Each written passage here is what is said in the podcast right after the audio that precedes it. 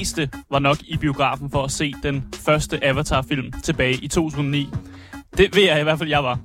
Filmen var et teknisk vidunder og en af de bedste indtjenende film nogensinde. Det gav derfor rigtig god mening, at man gerne ville bygge videre på det her franchise, og især James Cameron, han var klar med at udarbejde en plan for at lave det, som det nok ser ud til at være 5 Avatar-film. Og Ubisoft købte også rettigheder til at lave et Avatar-spil. Og netop det her Avatar-spil, det er det, vi kommer til at anmelde i dag. For vi skal nemlig kigge på det spil, som er blevet til Avatar Frontiers of Pandora. Den stemme, der skal lede dig igennem den her anmeldelse, det bliver primært mig, Aske Bugge Hansen. Men det bliver også min dejlige medvært, Sofie Foxmar. Velkommen til. Jo tak. Er du i godt humør? Jeg er så klar til at snakke om blå mænd. Altså, der er bare og kvinder. Og kvinder. Ja. Altså, blå aliens. Er de det? Kalder man avatars for aliens? Jeg vil kategorisere dem som aliens. Ja. Ja. Indfødte aliens. Jeg ved ikke, hvad man skal kalde dem. Jeg er så klar. Ja. Hør om blå aliens, yes. Hvis du har noget, du gerne vil fortælle os om blå aliens for eksempel, så kan du altid give din mening til kende i vores live-chat på Twitch eller på YouTube. Og hvis du er lidt i tvivl om, hvor fanden man finder det henne, så kan man gå ned i vores programbeskrivelse, i vores podcast, og så kan man finde links til, som sagt, Twitch, til Instagram og til en fællesskabs-discord.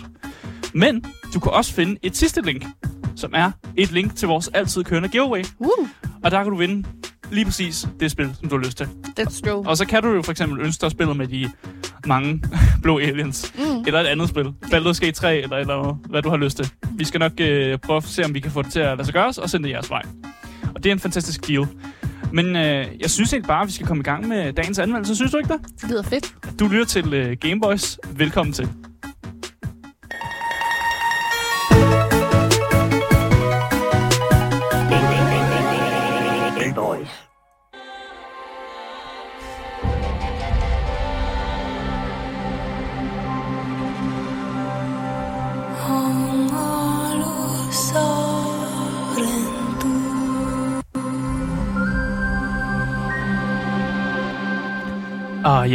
Fløjtemusik. Og så meget sådan det var et sjovt sted lige at komme ind, ikke? Ja, det er meget godt spirituelt. Avatar Frontiers of Pandora.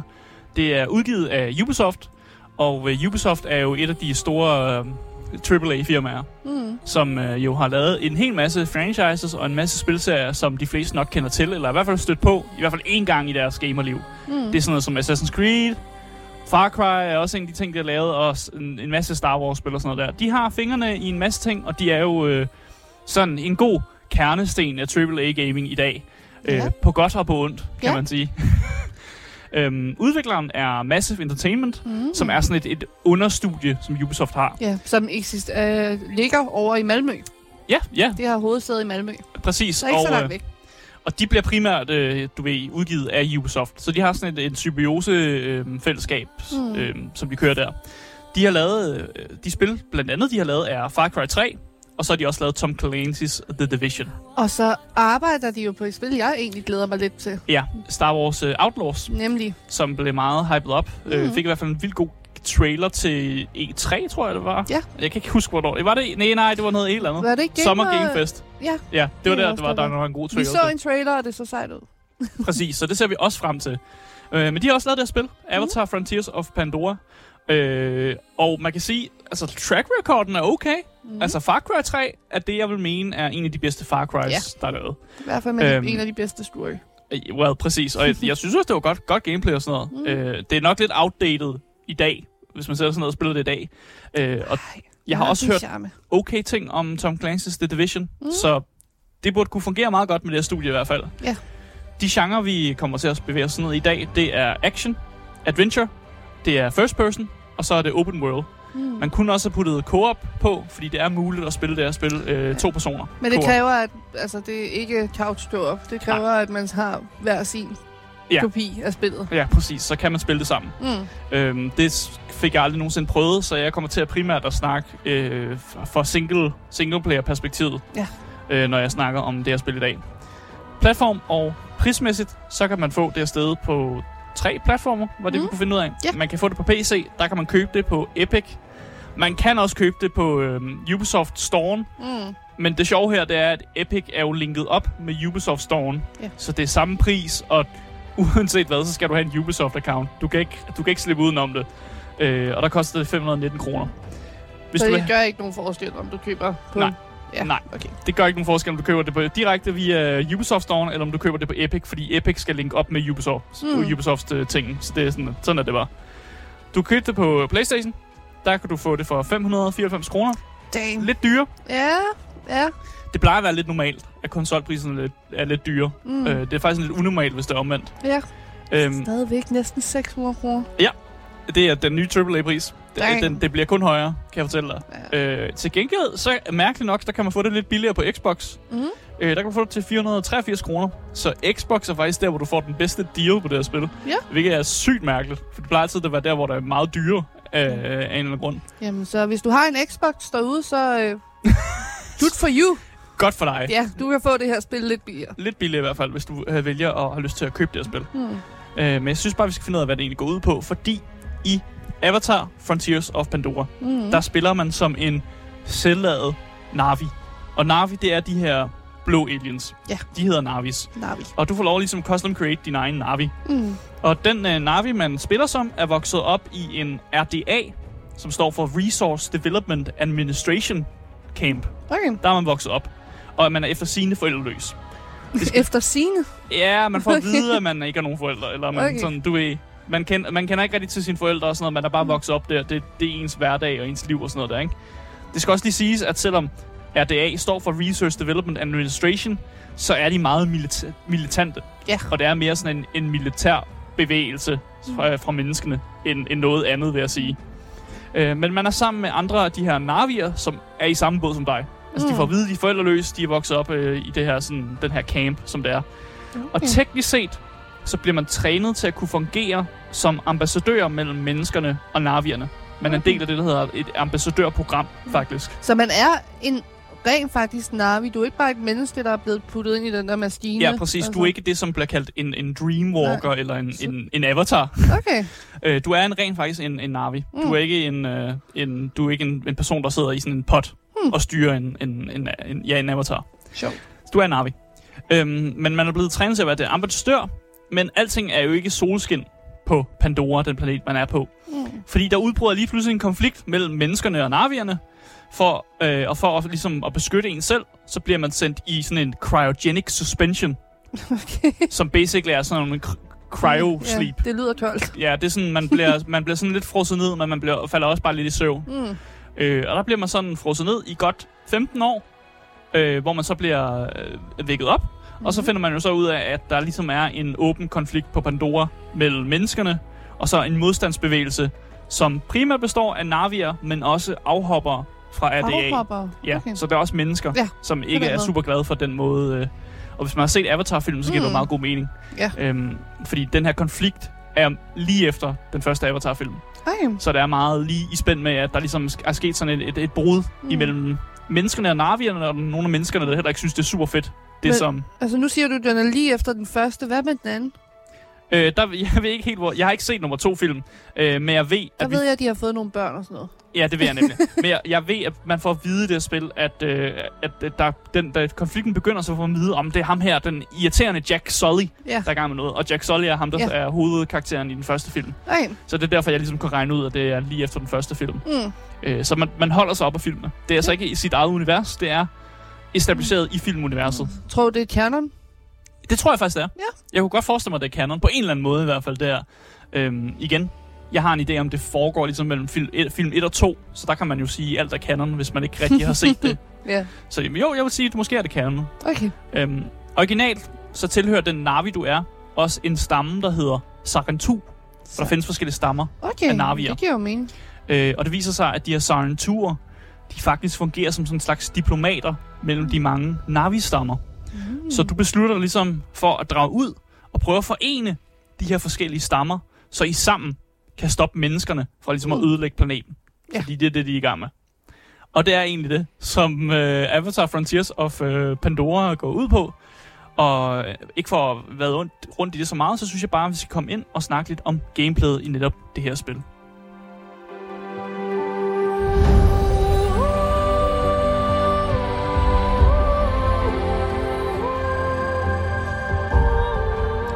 Der er sådan lidt sådan noget Disney-agtigt over den musik, ikke? Sådan et sådan starten af en Disney-film eventyrsagtigt eller sådan noget der, ikke? Sådan... Men det kan man også sige, det skal Avatar også være, ja. Altså. Der, jeg tror, jeg har... nu siger jeg noget, men jeg... Okay, kom med det. Jeg har svært ved at tro på, at der er nogen, der ser Avatar for historiens skyld.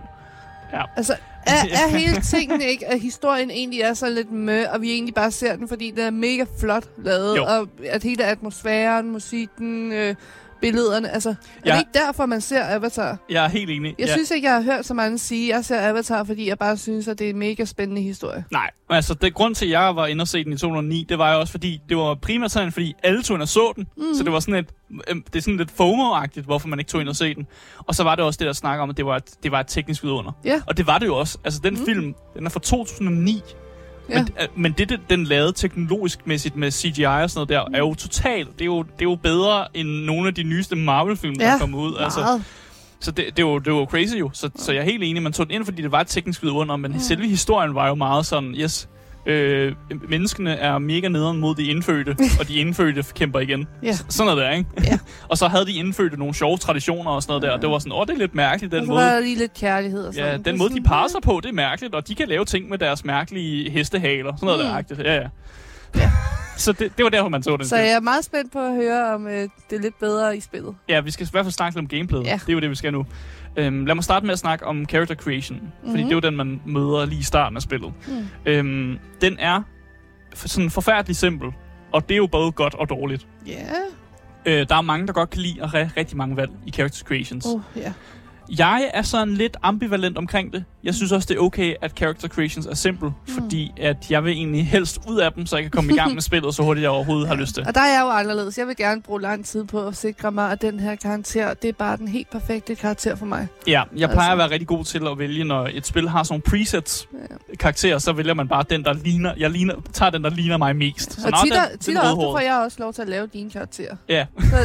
Så får jeg lige lov til at lave en karakter, så kan du spille videre. Præcis. Så jeg vælger altid det preset. Så jeg synes jo, det er fint nok, at der er sådan en lille character creation, men jeg tror, der er mange, der måske gerne vil have haft mere. Ja. For kan alle Navi er blå egentlig? Kan man kun være blå? Ja, man kan kun være blå. De er alle sammen blå, ja. Nå, det var godt. Du sagde nemlig, at der var forskellige stammer, det var godt, hvad de alle sammen havde. Ja, så vidt jeg har kunne forstå på det, så har det mere at gøre med sådan de mønstre, man har. Så nogen har sådan... Det er ligesom en zebra. Yeah. Nogen har striber af sådan nogle agtige, og nogen har sådan lidt sådan stjernetegnsprikker i ansigtet og rundt omkring på kroppen. Og det er noget med, at forskellige stammer har forskellige mønstre og måder at gøre det der på. Så det er egentlig sådan, du skal ikke kunne kende forskel på forskellige Navier. Men jo, det kan være lidt svært. De er alle sammen blå. Yeah. Så der er ikke som sådan forskellige hudfarver og, jeg ved ikke, racer eller hvad. Måske nogle forskellige dialekter og sådan noget. Jeg synes ikke rigtigt, jeg har hørt så mange forskellige dialekter, for at være helt ærlig. Men det er måske... det synes jeg ikke rigtigt, jeg har hørt. Men som sagt, det betyder jo så, at du bruger ikke så lang tid i character creation. Men man danner jo heller ikke sådan en special connection til ens karakter. Fordi jeg tror, det der med, at man er lang tid i character creation, gør jo netop, at man bliver mere investeret i karakteren. Fordi man bruger lang tid på at lave karakteren. Og her er det meget sådan et, du har en blå alien, du kan vælge 7 hairstyles og 5 forskellige hudpatterns, og det er det. Men også det, altså jeg tror, dengang jeg hørte om, at de ville lave et avatarspil og sådan noget, så tror jeg, i mit hoved tænker bare, at så er man bare Jack. Altså, Jack, så, ja. Så bare det der med, at man er en helt anden karakter, synes jeg egentlig. Ja, okay, altså man bedre. Er en original karakter. Ja. Så kan det godt være, at man ikke får lov til at bruge så lang tid på at kreere dem og sådan noget, men... jeg ville også have haft fint nok med, hvis spillet bare havde givet mig en karakter. At det ikke, jeg havde ikke fået lov at lave en creation, men det har bare givet mig en karakter. Men det er vel okay, at de alligevel giver en lille sådan form for... customization, og det er jo også primært, fordi spillet også kan spille co-op. Og så kan man jo ikke være den samme karakter. Så bliver man jo nødt til at lave en eller anden form for forskelligheder mellem de karakterer, man nu kan være. Så det giver mening, og det er ikke et kritikpunkt. Det er der nogen, der godt kan lide, der er nogen, der ikke kan lide det. Det er bare sådan lidt, nu nævner jeg det bare, for at sige det. Lad os snakke om det primære gameplay i Avatar. Jeg vil beskrive det primært som sådan Far Cry-agtigt. Far Cry 3? Ikke Far Cry 3, nej, faktisk. Det er sjovt. Ja, der er mange, der kommer... Og det, nu tager jeg det for nogle kommentarer, jeg har hørt. Der er mange, der beskriver det som, at det minder meget om det, der hedder Far Cry Primal. Som er et af de eneste Far Cry, jeg ikke har spillet. Så det kan jeg ikke sige så meget om. Men det er meget Far Cry i stenalderen. Mm. Man er sådan en caveman Far Cry. Og der er mammutter og sådan, du ved, sådan nogle ting der. Mm. Så det skulle minde meget om det. Og det tænker jeg, fordi man også render rundt og skyder med bue og pil. Og det er meget sådan... det er meget primitive våben. Mm. Selvom man også kan samle nogle af menneskenes våben op. Så man får også en assault rifle og du ved, shotguns og sådan nogle normale våben. Ja, altså du valgte jo, altså fordi du valgte at købe det på PC. Ja. Og jeg startede med at blive lidt forvirret, for jeg troede, du ville spille det på PlayStation. Ja. Men hvor du også snakkede om det her med, det buer pil. Det, ja, altså, det er en, det er jo lidt en first-person shooter, men så alligevel ikke. Så altså, tror du, det fungerer okay med controller-wise, eller er du glad for, at du gik med mus og keyboard? Altså jeg vil sige, tilbage da jeg var yngre, der spillede jeg også de gamle Far Cry-spil på konsol. Mm-hmm. Og det var altså ikke noget problem. Man får sådan noget aim assist, og man får lidt hjælp og sådan noget der. Så jeg tror ikke, det er et problem at spille på konsol. Mm. Men jeg synes, det er rart, fordi meget af det, du laver, du løber rundt og laver sådan noget. Det er ikke parkour, men du hopper meget rundt og sådan der. Og det er rart, at man ligesom kan kunne sigte ordentligt med en mus og keyboard. Okay. Altså, jeg spillede jo Horizon altså på PlayStation, of course. Det var nærmest det eneste, man kan. Det er PlayStation-spil. Men det er jo, hun har jo også buerpil. Altså, men der er der også en tredje person. Ja, det er rigtigt. Så der er sådan lidt... det er en lidt anden måde at lave spillene på. Ja. Men jeg anbefaler altså, at man spiller med mus og keyboard, men igen, jeg tror, det fungerer ikke fint på konsol. Der er ikke en præference der. Spil det der, hvor du har lyst til. Yeah. Det er egentlig bare det, jeg siger. Okay. Men ja, i main storyen, der følger man jo så sin Navis rejse ud for at, ligesom, at samle de her stammer. Og igennem den her rejse, så unlocker man flere typer våben. Det er primært forskellige typer buer. Der er tre forskellige typer buer i det her spil. Fedt. Så det er jo mega fedt. Men man lærer også ligesom at crafte nye ting, nye equipment, nye gear og sådan ting, der gør sine buer bedre og sådan noget der. Mm. Og så unlocker man også forskellige måder ligesom at transportere sig selv rundt på. Jeg ved ikke, det er ikke så meget en spoiler. Man unlocker for eksempel, at man kan flyve rundt på sådan en stor øjle, som også det, man ser på titelskærmen, eller det, man ser på sådan, du ved, coveret.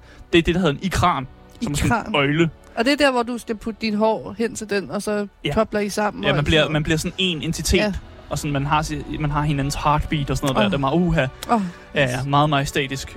Men man kan også, der er også andre, man kan hoppe op på sådan nogle, der minder lidt om heste, og ride rundt på dem også i spillet. Så det er også noget, man unlocker i løbet af main storyen. Side missions er meget klassisk Far Cry-agtigt, og det er faktisk det, jeg synes, det er jo det bedste af spillet.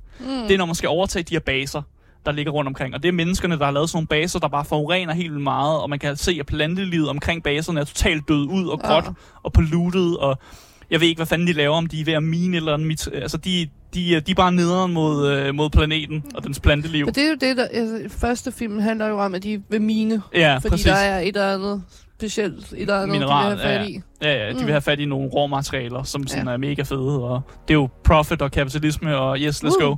Alt det der. Og de er sjove at ødelægge de her baser, siger jeg bare. En side mission kan også være sådan noget, som man skal eller man skal finde en sådan forsvunden Na'vi, eller så skal man finde nogle bestemte crafting materials et eller andet sted. Der er måske nogen, der sender en ud for at finde et bestemt bær, eller noget bestemt mos, som man kan give dem, eller finde et bestemt dyr, man kan skyde, så tage dens skin og dens kød og sådan noget der. Hvad synes vi om mængden af sidequest? Jeg synes, mængden af sidequest er fin nok. Nu skal lige sige det der med, at man overtager baser. Det er blevet sådan en mærkelig ting, hvor det ikke er decideret en sidequest. Man får ikke at vide nogen, når man skal gå over og ødelægge nogle baser. Men det er bare sådan lidt implied, at det er en god ting at gøre, fordi plantelivet omkring baserne er dødt. Så du kan ikke crafte omkring baserne, fordi at de polluter de her stationer. Så det giver mening at ødelægge baserne. Så det er ikke som sådan en sidequest. Og jeg vil sige, jeg synes, der er en fin mængde sidequest faktisk. Og man kan også nemt ignorere dem, man ikke synes er super fede. Okay. Jeg synes for eksempel, der var sådan nogle sidequests, hvor man skulle finde nogle sådan, et bær i sådan perfect quality, hvor jeg også var sådan lidt, okay, det gider jeg ikke. Hvorfor?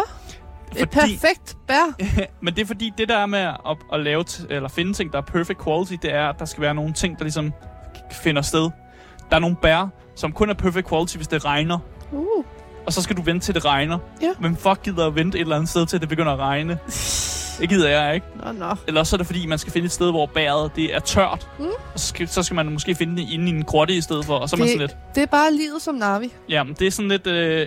Jeg har ikke brug for perfect quality bæres hele tiden.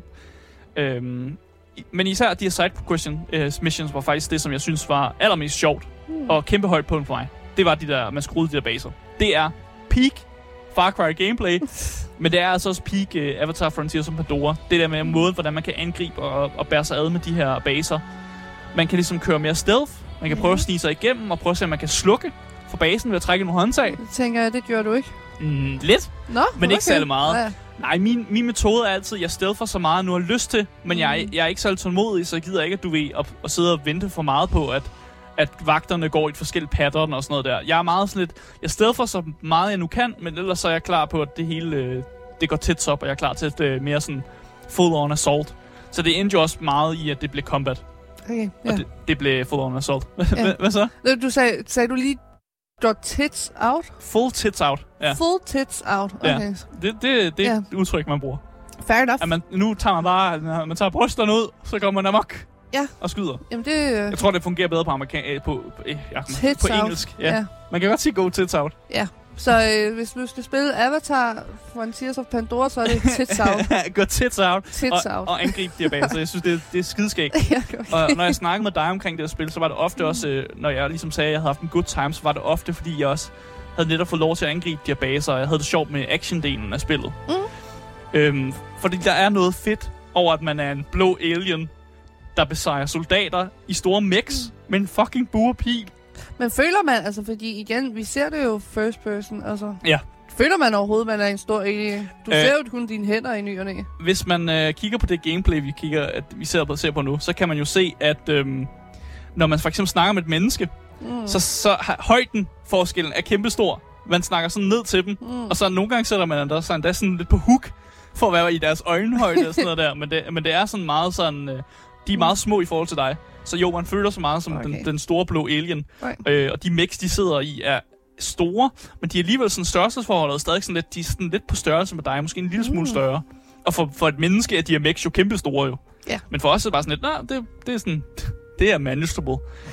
Og det er bare fedt, det der med, at man er en alien med burpil, der lige udlægger 4 mechs og en helt sådan en lille hær.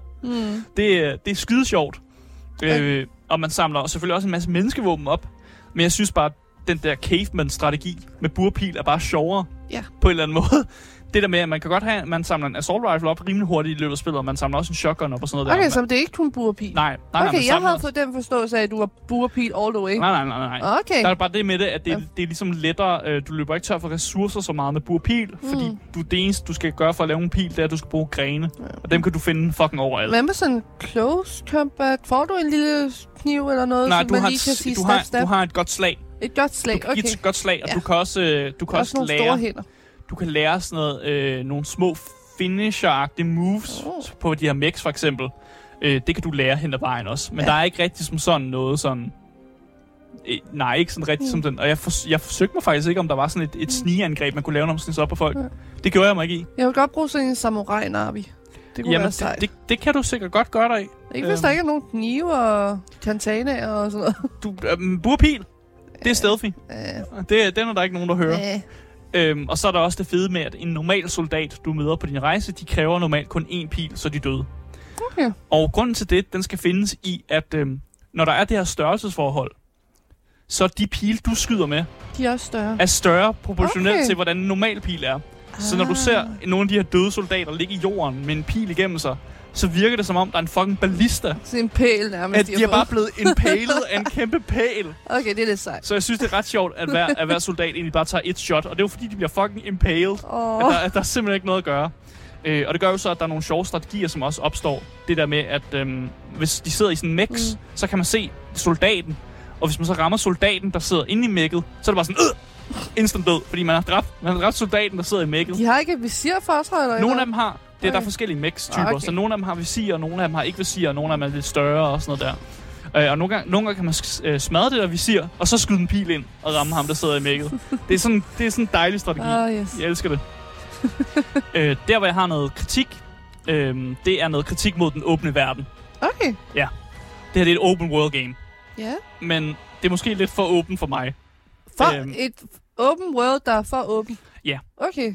Det vigtige, når man laver et open world-spil, det er jo ligesom, at der sker noget, når man rejser rundt i den åbne verden.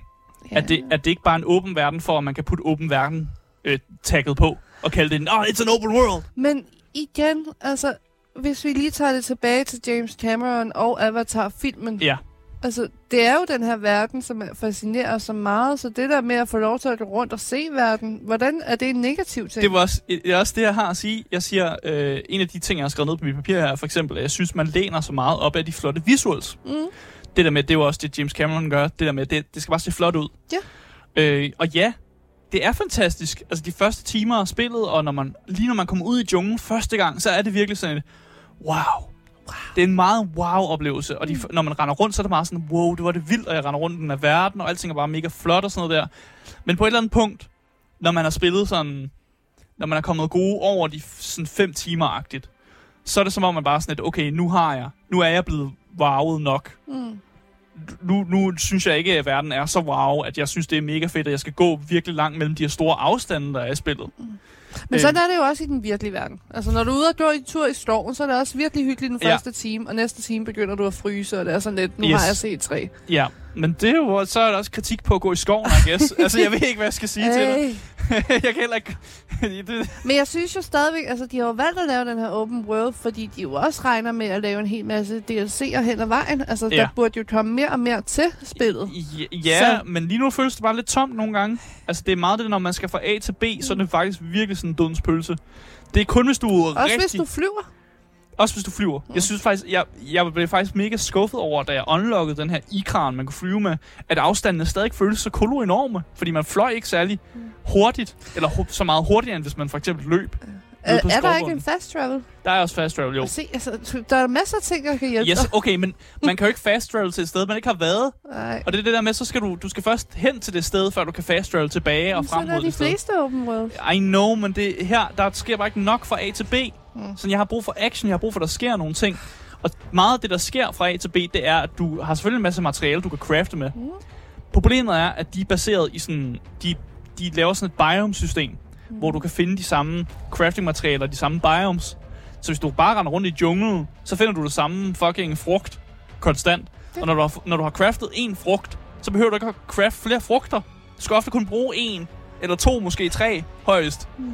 Så der er meget sådan, at jeg har ikke brug for at crafte mere, og så bliver det bare lidt kedeligt, det man finder. Mængden af dyr er også meget lille, synes jeg. Jeg kunne godt bruge lidt flere levende væsener, som jeg kunne skyde med en burpil. Hvorfor ikke bare kigge på dem og nyde dem og se? Jamen, jeg kigger også på dem og nyder dem, men jeg kunne bare bruge... Jeg havde brug for lidt mere liv og sådan noget der. Ja, du behøver da ikke at dræbe. Det er klart, der ikke er noget dyr, hvis du dog dræber dem alle sammen. Ja, men selv det der efter... Vi har også sagt det selv. Efter man unlocker fast travel, så synes jeg bare stadig, at det, den måde, man transporteres rundt den her verden, bare er sådan en lille smule kedelig. Mm. Og det var også derfor, at da jeg endelig unlockede fast travel mellem nogle af de steder, man meget var, så brugte jeg den hyppigt. Mm. Jeg var mester fast travel. Så bare fast travel hele tiden. Men der bliver vi altså også bare nødt til at sige, hvis man kender Asger, er Asger altid rigtig glad for fast travel. Selvfølgelig altså, det. Hvis du kan vælge, så går du aldrig fra A til B.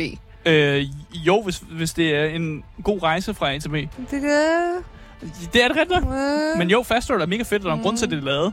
Det er jo netop fordi, at den, ofte så sker der ikke noget sådan super nyskabende, hvis du allerede har været der, hvor du nu har været. Og jeg er jo typen, jeg kan godt lide at sætte mig op på min hest og bare ride derudad. Ja, og det er også helt fair. Ja. Det er helt fair. Men som sagt, det meste af gameplay-tiden, det bliver brugt på at rejse. Mm. Det synes jeg bare er lidt synd. Du skal nyde Pandora. Jamen, okay. Jeg nyder også Pandora de første 4-5 timer. Og så begynder jeg ligesom ikke at nyde det så meget længere. Det, der måske kunne ske på din rejse, det er, hvis du er heldig, så kan det være, at du bliver angrebet af 3 ulvevæsener, som så kræver et pilskud, så er de døde. Mm. Og så det er det action. Måske opdager du også en lille gruppe af de her mechs, der render rundt, de her mennesker i mechs, så kan du skyde dem også, og sådan noget der. Men ellers er det meget sådan lidt, en lille smule kedeligt, hvis rundt den her verden. Okay. Så jeg kan glædeligt annoncere, at det, som er kendt som Ubisoft-tårne, er du bekendt med det? Ja. Hvis nogen har spillet Far Cry, eller Assassin's Creed, please, så ved du... Der må også være Ubisoft-tårn her, right? På en måde. Men det er ikke helt det samme. De har været snedige omkring det, men jeg kan godt se igennem jer Ubisoft. Mm. Ubisoft-tårne er jo bekendt, hvis man har spillet Far Cry eller Assassin's Creed, så er der sådan nogle tårne, som man kravler op i, og så kan man ligesom kigge rundt, og så unlocker man, at man kan se en del af mappet. Det er ikke med i Avatar Frontiers of Pandora, men der er vildt mange missioner, som kræver, at man ligesom følger en bestemt rute, for at komme op på et højt punkt. Okay, men så i stedet for tårter er det måske mere bjerge og sådan noget? Det, ja, der er ikke det der, hvor man unlocker maps, men det er meget den samme formel. Det der med, at der er en bestemt måde, hvor man skal komme op på det her bjerg på, og det er via sådan det, jeg har kaldt sådan jumping puzzles. Mm. Det der med, det er meget tydeligt, at der har været en spildesigner, der har set, okay, så kommer du herind, så skal du hoppe op her på den her bjergside, så skal du hoppe videre til den her bjergside, så griber du fat i den her, så kravler du op ad den her wine herover, så hopper du herover. Altså, det er meget sådan... det er meget sådan sat i stone, hvad du skal gøre. Ja. Problemet er jo, at det her det er en open world. Og når jeg forbinder noget med open world, så forbinder jeg også med, at der ligesom skal være sådan lidt mere en åben måde på, hvordan man kommer forskellige steder hen. Så jeg prøvede jo konstant at sådan se, om jeg kunne lave en eller anden form for genvej, der hvor jeg ville hen. Og sådan hoppe over, og kan jeg hoppe over her? Eller sådan, ligesom når man i Skyrim prøver at komme over bjerget. Skyrim climb. Ja. Og det ender jo bare med mere frustration, fordi det ofte ikke lykkes, fordi at spildesigneren har jo ligesom ikke designet efter, at jeg gerne ville prøve at finde en klatrende vej op i en anden vej, end det var designet. Mm. Og det gør bare, at mit gameplay bliver længere på bekostning af det, fordi jeg så finder ud af, okay, det kan jeg ikke. Og så bliver jeg nødt til at backtrack for at tage den quote-on-quote rigtige vej. Ja, okay. Og det synes jeg bare er sådan lidt irriterende, når man ligesom planlægger spillerens rute på den måde. Især når det alt andet spiller så åbent. Når jeg ikke er inde i en main mission, hvor jeg skal kravle op på et bjerg, så kan jeg gøre, hvad fuck jeg har lyst til at kravle rundt. Men lige så snart jeg bliver fanget den der, nu skal du op på det her bjerg, så skal du hoppe herover, og du skal herover og du skal derover. Og så er de fandme lavet det, jeg kalder plantedøre. Det lyder da flot. Der er sådan nogle store planter, som er sådan nogle lilla planter. Ja. Og den måde, de fungerer på, det er, at man skal aktivere en anden plante, for at den plante går ned. Ja. Så forestiller sådan en klassisk dørpuzzle, hvor du skal finde kontakten til at åbne døren. Yep. Det har de valgt at gøre i Avatar Frontiers of Pandora med en fucking plante. Det synes jeg er kreativt. En mekanik, der normalt fungerer med sådan mekaniske døre, er nu blevet oversat til plantemateriale. Ja. Det er fucking dumt. Nej, jeg kan godt lide Go Green. I Go Green? Ja, det er bare sådan, jeg vil have plantedøre. Den samme nederen mekanik. Det er sådan, what? Nu skal jeg til at finde en eller anden, og jeg kalder det en kontakt, fordi det var jo en kontakt dengang, det var normale døre. Det er jo ikke en kontakt, det er en plante, der snakker til den anden plante. Det er en plante, jeg skal trykke på. Ja. Jeg skal også trykke, jeg skal røre ved planten, så på samme måde som en kontakt. Det er kærlighed. Men sig, jeg er her. Den samme knap, jeg trykker på, om det jeg spiller fucking Half-Life 2, eller jeg spiller Avatar, som Pandora, jeg trykker E på tingen, og så trykker manden på døren. Eller på planten, i det her tilfælde. Og det er sådan, det er bare, ja. Det kan ikke komme over det. Nu synes jeg lidt, du bliver sådan lidt gammel mand råber skyerne. Jamen, det gør jeg. Gammel mand råber døren, fordi det er en plante i stedet for en dør. Jeg synes bare virkelig, at der var nogle dårlige missioner i Avatar. Det var meget main missions, der faktisk virkelig sådan var dårlige i det spil. Og plantedørene. Eksempelvis på en dårlig mission, der er en mission, hvor man møder et nyt Na'vi-folk. Og det er sådan nyt? Jamen, det er sådan et nomadefolk. Og de har sådan nogle hestevæsen, de rider rundt på.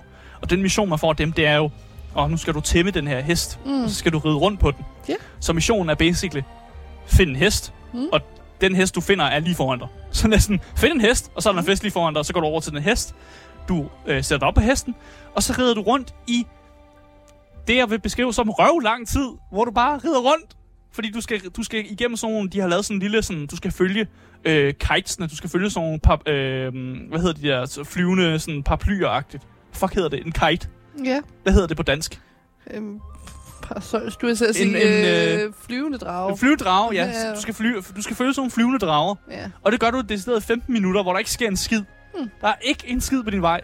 Der er noget landskab, så de har jo selvfølgelig været den der... Jamen, det er jo fordi, du skal nyde det nye landskab, fordi det er et nyt biome, det her. Wow, det er steppen.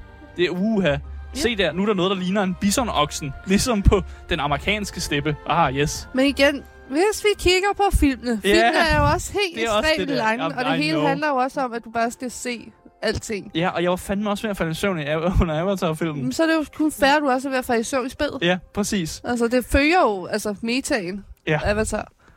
Ja, og bare så det ikke bliver old man råber af skyerne for meget i det her program, så har jeg også noget positivt. Woo! Så vi vender det om en gang. Ja, negativt noget positivt, og negativt noget positivt. Det elsker vi. Når der endelig sker noget i det her spil, så er det faktisk... rigtig sjovt. Jeg synes, der faktisk er rigtig godt styr på action-elementet i det her spil. Det er det der fede med, at man kan ikke bare lave et stormløb. Og jeg er faktisk glad for at kunne meddele i den her anmeldelse, at jeg døde en del gange. Så det var nogle... ikke så nemt alligevel. Der har været nogle spil på det sidste, hvor jeg ikke er død. Fordi det simpelthen bare har været nemt. Eller det, der har ikke været sådan, det har ikke været super challenging. Jeg spillede på et normalt niveau her, og jeg døde et par gange. Og det synes jeg var rart, fordi de gange, hvor jeg døde, det var fuldt min egen skyld. Det var fordi, jeg bare løb ind, og så var der... Med tits out. Jeg løb tits out, og der var selvfølgelig en lille hær af folk med machine guns, der så bare plukkede mig ned. Og jeg synes, det var fair nok. Det kan man selvfølgelig ikke. Du kan ikke bare løbe ind i hæren. Så må man ligesom tænke nogle andre måder at gøre det på. Det her med, nu ser vi i gameplayet for eksempel ham personen, der spiller nu ret god til ligesom at tage folk ud en af gangen og ligesom finde ud af, okay, hvordan kan jeg gøre sådan, at når jeg endelig laver et full-on assault, hvordan er der så mindst personer, der indgiver mig. Ja. Så det er meget fedt, at man ligesom kan planlægge den der, og man godt kan lave de her, man kan også lave fuck-ups og lære noget af det, og gøre det bedre næste gang. Det er nogle fede detaljer, og der er også fede detaljer i, at fjenderne har de her weak points, som giver ufattelig meget mening. Det er jo meget lige til. Jeg har forklaret det der med, at når menneskerne sidder i midten af mækken, så er det mennesket, der ligesom er weak-pointet. Fordi hvis du skyder mennesket, der styrer mækken, så kan mækken ikke så meget. Den er ligesom styret af mennesket. Men også det her med, at de har nogle batterier på ryggen. Så hvis man ender så med at snige sig ind på en mæk, så kan man sådan skyde dem i ryggen. Og det er også meget fedt. Og det her med, at hvis mennesket så ikke er i en mæk overhovedet, så er det bare one-shot, så tager man dem ud. Så man kan køre sådan lidt en god stealth-taktik der. Men altså, du siger one-shot. Er det lige meget, hvor du rammer dem henne? Ja, jeg tror, det er lige meget, hvor du bliver impalet henne. Okay, så hvis jeg går efter deres fødder, så dør de stadig. Jeg tror, man skulle gå efter hovedet. Nej, du kan bare skyde dem i brystet også. Okay. Jeg vælger at tro på, at når man bliver, hvis der er en pæl på størrelse med sådan en normal krop, der kommer mod dig, om du så rammer dit ben, eller dit hoved, eller dit bryst, så gør det ondt, og så ondt, at du ikke har lyst til at rejse op igen. Okay. Kan vi blive enige om det? Okay. Ja. Som sagt, man kan også planlægge en masse ting, når man laver de her assaults, eller når man laver action-ting. Man får hurtigt noget equipment, hvor man får sådan en lille slynge, hvor man kan slynge sådan bomber ud, der så aktiverer lige snart nogen træder over dem. Så eksploderer de, og man har også sådan en lille hackemaskine, så man kan hacke de her mechs, og så kan man faktisk sætte det op, så man timer, at de bliver hacket på samme tid, så man kan ligesom chaine sine hacks. Det er jo så lidt cyberpunk-agtigt. Ja, præcis. Men jeg kan godt lide, at de her narvier, man spiller som, de er ligesom, de kan godt finde ud af at fucking... De har taget lidt teknologi til sig. Ja, de har samlet menneskernes teknologi op, og så bruger de den mod dem. Det der med, at man også samler deres shotgun op, fordi den er fucking shotgun er altid god at have, ikke? Noget, jeg også ser rigtig meget på det gameplay, vi ser nu her, som hvis man kigger med på Twitch eller YouTube, også kan se, der kommer så et underligt blåt lys nogle gange, hvor det virker, som om han kan kigge igennem ting. Ja, det er meget sådan et... tænk meget sådan Assassin's Creed og dine sådan Assassin's Senses. I det spil har man Navi Senses. Navi Senses. Som er egentlig bare, du kan bare høre lidt bedre. Du tager dine små blå elveragtige ører, og så siger du... sammen lige op, og så kan man kan sådan se nogle ting, og man kan fornemme nogle ting, og man kan se fjender lidt bedre. Man har bedre... sanser, end mennesker har. Ja. Og det er sådan, man ligesom prøver at gøre det på. Man gør det der med, at den viser dig lidt bedre, hvor du skal hen, og det er også en måde at guide dig til dit næste objective i spillet. Okay. Så jeg skal ikke se det som om, at jeg har nogle seje øjne, der kigger igennem ting. Jeg skal se det som om, at alle mine sanser ligesom kan finde ud af, hvor folk er. Præcis. Okay. Ubisoft har lært lidt, og vil gerne prøve at deklotter deres UI så meget som overhovedet muligt. Det har altid været et kritikpunkt, at der har bare været så meget foran dig hele tiden. Og de prøver at unklatter det lidt med, at de prøver at sige sådan om, den måde du følger objektet, det er mere sådan, at du kan aktivere de her senses, og så fylder det lidt mindre. Og du kan også slå den her, lige det gameplay, vi ser der oppe i venstre hjørne, det kan man ikke se på grund af vores kamera, men oppe i venstre hjørne står der også, hvad ens mission er, men det kan man også slå fra, så den ikke viser mission og sådan noget der. Så de har prøvet at ligesom at få klotteret væk fra dit UI, og det synes jeg egentlig er, det er fint nok, det fungerer meget godt. Man har selvfølgelig forsøgt at fylde den her tomme verden ud med de her collectibles, som for eksempel er sådan planter, der booster dit max HP, eller giver dig skill points. Men jeg synes bare stadig, det er en lidt tom verden. Lad os tage skilltreet. Ja. Jeg kan gøre det meget kort. Okay. Jeg synes, skilltreet er dejligt simpelt, og jeg har faktisk ikke nogen dårlige ting at sige om det skilltree, de bruger i Avatar Frontiers of Pandora. Jeg synes, det er helt okay. Jeg puttede de fleste point i det. Der er sådan forskellige branches, man kan bruge i skilltreet, og den, jeg tog meget af, det var den, der hedder Warrior, som meget simpelt sørgede for, at jeg gav mere skade. Ja. Okay. Så jeg tog bare alt det, der hævede min base damage, og sådan gjorde, at min bue gav mere skade. Og de andre ting, det kan være sådan noget som stealth og sådan noget. Ja, der er sådan noget, hvor man er god til at harveste ting, god til at crafte ting og sådan noget der, så der er andre, der gør en bedre til at stealth og sådan noget der. Så nogle klassiske skills. Klassiske skills, meget lige til. Jeg synes, det er dejligt, at der ikke er 1 million skills, og det er meget overkommeligt og overskueligt, og det giver mening. Det gør det virkelig. Så jeg er glad for skillsreed. de der perfect crafting materials, jeg har fortalt om det. Mm. Det der med nogle planter, der skal man vente til det regner, for at få den højeste rarity. Jeg synes simpelthen, at det er der ingen, der gider at vente på. Jeg gad ikke at vente på det. Altså, og dog, fordi der er mange af os, der er rigtig glade for at være så completionist som overhovedet muligt. Og det plejer du også at være rigtig glad for. Ja, og det var jeg også, men der er bare et eller andet i mig, der bare ikke gider at vente til det regner. Sådan, jeg vil hellere, fuck, videre. Kom, jeg kan ikke. Eller vente til, at det bliver tørt nok i atmosfæren, så jeg kan harveste et eller andet. Det er sådan, hvad fanden, fuck, hvornår er det? Ja. Og så nogle gange havde jeg også svært ved at finde ud af, om det var nat eller dag. Sådan, jeg kan selvfølgelig godt se i det gameplay nu, er det dag eller nat? Hvad vil du gætte på? Dag. Er du sikker? Nej. Nej, præcis. Ja, så det var bare det. Okay. Jeg behøver ikke vende det mere.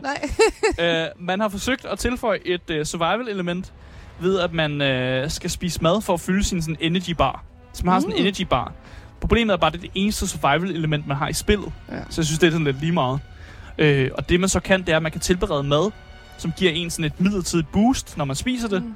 Men jeg synes, det var sådan lidt off. Fordi det er eneste survival-element i spillet. Hvad sker der, hvis man ikke spiser? Så har man lav energi, og så kan man ikke spurte, for eksempel. Ah, okay. Ja, så det er sådan noget der. Men det er det eneste, der er jo ikke sådan, som andre survival-spil, man skal finde shelter, og man skal have varmt nok tøjler og sådan noget der. Så det er bare... du skal ikke gå i seng, og du skal ikke... Nej, det skal du ikke. Det er bare det der med maden. Og man kan putte alt i munden, basically. Så, og sådan, selvfølgelig bedre, hvis du putter det sammen til en ret, så får du bonus og sådan noget der. Men alting kan basically spises. Du løber aldrig tør for mad, følte jeg i hvert fald. Det er jo et Ubisoft-spil.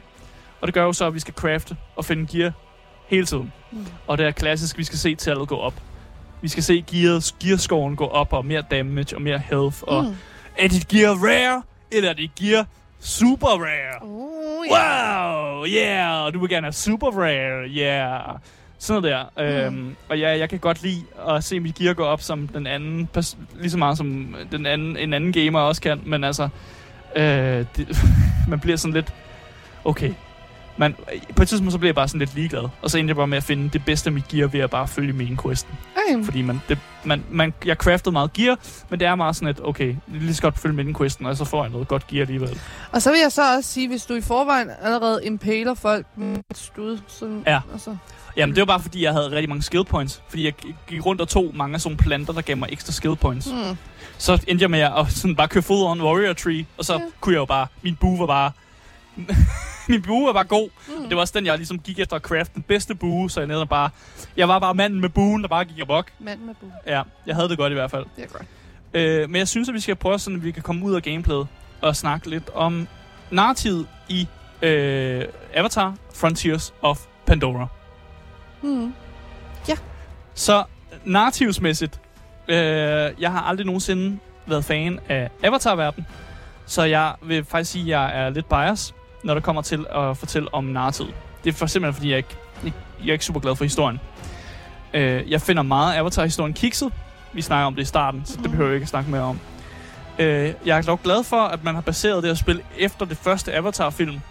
Fordi så formoder man med det her spil, at alle har set den første Avatar-film. Og det synes jeg faktisk er korrekt. Jeg har en idé om, vi alle sammen har set Avatar-filmen, den første. Det er toeren, der gået lidt. Ja, men den første har vi alle sammen set. Ja. Og det gør jo så, at der er en masse ting i det her spil, der ikke bliver sådan forklaret. Men det er sådan, okay. Jeg tænker, det er det rigtige valg. Fordi det gør, at vi kommer hurtigt i gang med spillet. Og selv hvis man ikke er helt med i sin avatar-lore, så kan man godt stadig forstå det meget simple med, at Navierne, det er de gode. Militærmenneskerne med de store maskiner, der ødelægger planeten, det er de onde. Yeah. Så det giver meget god mening, selv hvis man ikke forstår det der avatar-lore, som er blevet stabiliseret. Jeg fandt mange af de dialoger, der var i spillet, svære at holde fokus på. Og ofte føles det meget som sådan padding på en eller anden måde. På trods af, at dialogerne faktisk ikke var forfærdeligt lange. Nej. Men nogle gange føles det bare, samtaler var sådan, jeg fik ikke rigtig noget ud af den her samtale. Nej. Og så skulle man bare videre til det næste. Men det lyder også, som du selv siger, at det her spil, det er ikke for historiens skyld. Og derfor kan det jo også være, at man måske ikke synes, at samtalerne er så... Ja, altså det, jeg har skrevet, det er, at spillet ligesom regner med, at du bliver forført af de her ekstra skabninger og udpenslingerne af de her Na'vi-traditioner. Men spillets højdepunkter er primært de her actionsekvenser, Eller det synes jeg i hvert fald. Så jeg fandt det bare en smule kedeligt, når de udpenslede de her Na'vi-traditioner og sådan lidt. Yes, den her måde, vi gør det på med det her dyr, det er, vi gør sådan her, og det her, så går vi herhen, og så går vi op til træet, og så siger vi, gode træ, sådan noget der. Det, jeg synes, det er lidt kedeligt, fordi det bedste... Jeg synes, det lyder meget rart. Jamen, det bedste del af spillet er jo action-sekvenserne. Så jeg synes, jeg er bare sådan lidt, please lad mig nu gå amok på nogle baser så, igen. Så du gad ikke alt det der fredfyldte Na'vi-halløjse? Nej. Du ville bare gerne slå på nogle mennesker? Okay. Og der var sådan, hver gang man kom ind i en ny camp ved en ny stamme, så var der sådan en klassisk rundtur. Det er sådan, jeg blev virkelig sådan lidt irriteret på det. Det er sådan, det er et meget... Det er sådan lidt et outdated gameplay-element, føler jeg. Det der med, at man skal lige snakke med de vigtige medlemmer af hver stamme. Mm. Og nogle af de der medlemmer var bare sådan, man kommer over til en dude, der er sådan, at yes, jeg er ham, der malker den her store ko. Og det er det, jeg gør mig i. Og vores stamme, vi følger den store ko. Du skal lære Na'vis historie. Ja, men det var altså lidt, fuck man, I don't care. Lad mig nu bare hjælpe jer med at være The Resistance, og hjælpe jer mod de her fucking mennesker og sådan noget der. Jeg er god til at skyde ting, og jeg er god til at destruere ting. Lad mig nu gøre det. Nogle gange skal man også bare være god til at lytte. Ja. Det gør jeg også, når de fortæller mig, hvad jeg skal skyde efter. Okay. Men ikke alt andet. Yeah. Jeg tror, det er på tide, at vi hopper ud af narretid og snakker lidt om netop visuel og lyden i Avatar Frontiers of Pandora.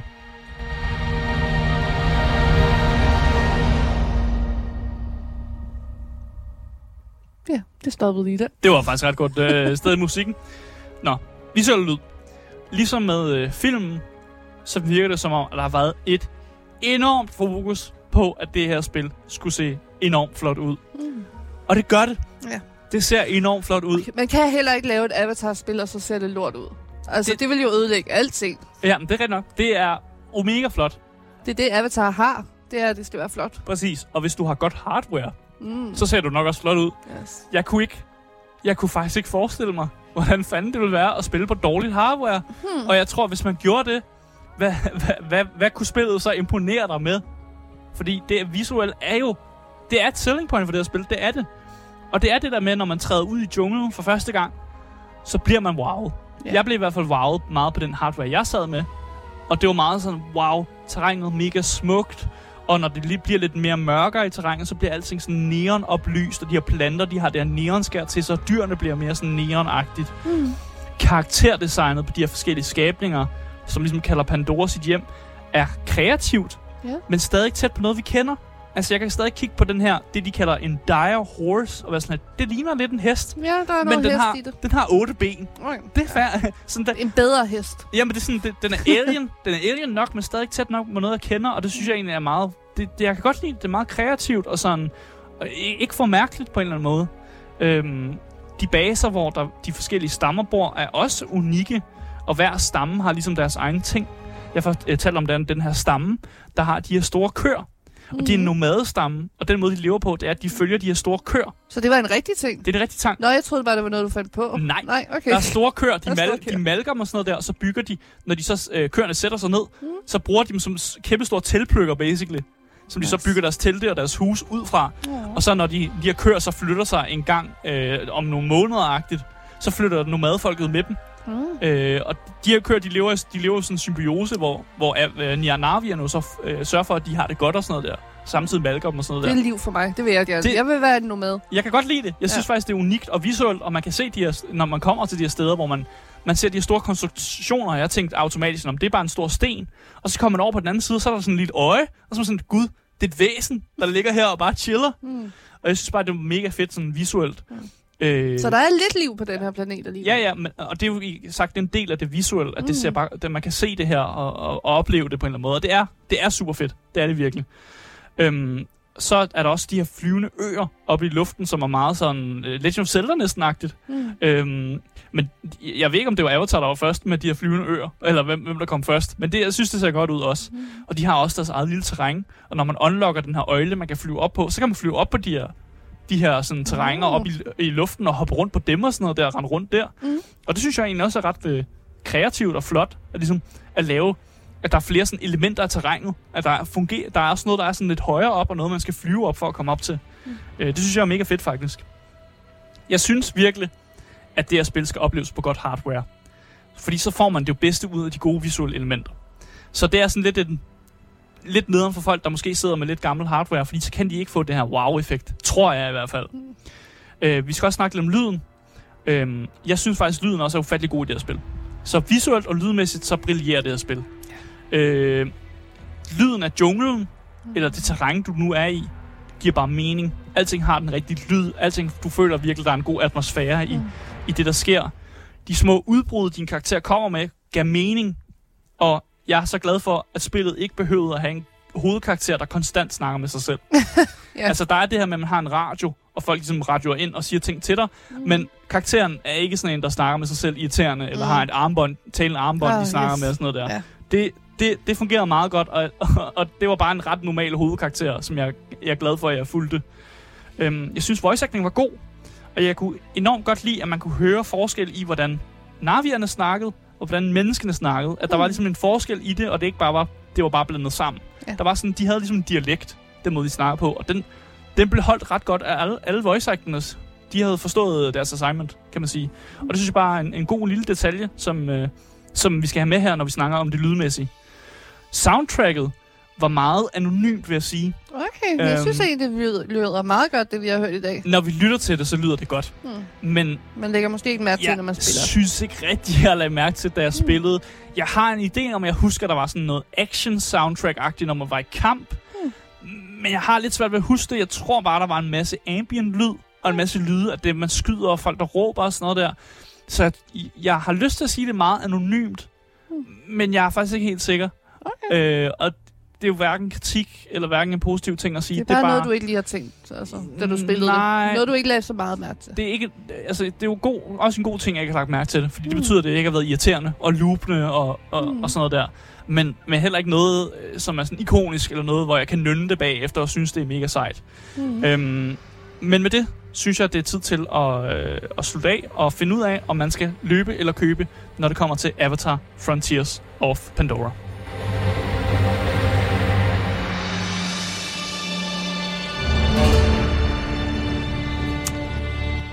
Jeg synes, at det her er nok en af de sværeste løb- eller købbedømmelser, jeg skal komme med. Okay. Fordi jeg ligger rigtig meget på vippen. Der var momenter, hvor jeg havde det skide sjovt i det her spil, men der var også ting, som irriterer mig. Og for mig gør det svært at motivere mig til ligesom at fuldstændig gennemføre det her spil. Det koster mange penge, det her spil, omkring 500 kroner.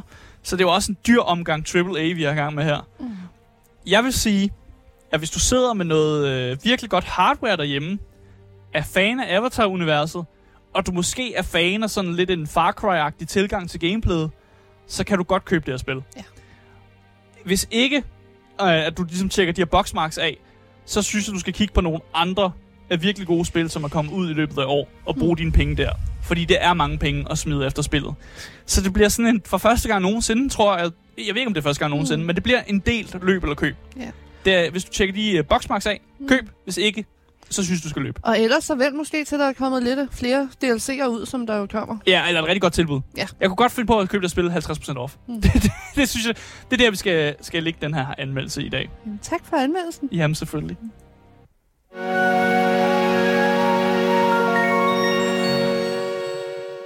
Ja, det var alt, hvad vi havde på programmet for i dag. Jeg vil bare gerne sige tak, fordi I har lyttet med. Og jeg vil sige, husk at følge podcasten. Den kan I finde stort set overalt. Og så misser du aldrig en anmeldelse eller et interview nogensinde igen. Hvis du gerne vil i kontakt med os, så kan du altså finde alle de links nede i podcastbeskrivelsen. Og der er også et link til vores altid kørende giveaway, hvor du kan ønske dig lige præcis det spil, du har lyst til. Og du kunne ønske dig Avatar-spillet, men som jeg nok, som du nok har hørt, vil jeg nok gerne have, at du ønsker noget andet. Det har været min stemme i dag, du har hørt meget af, Asger Bugge Hansen, men du har også haft Sofie Foxmar med i studiet. Yes, yes. Vi siger hej hej, og vi ses jo igen snart. Hej hej.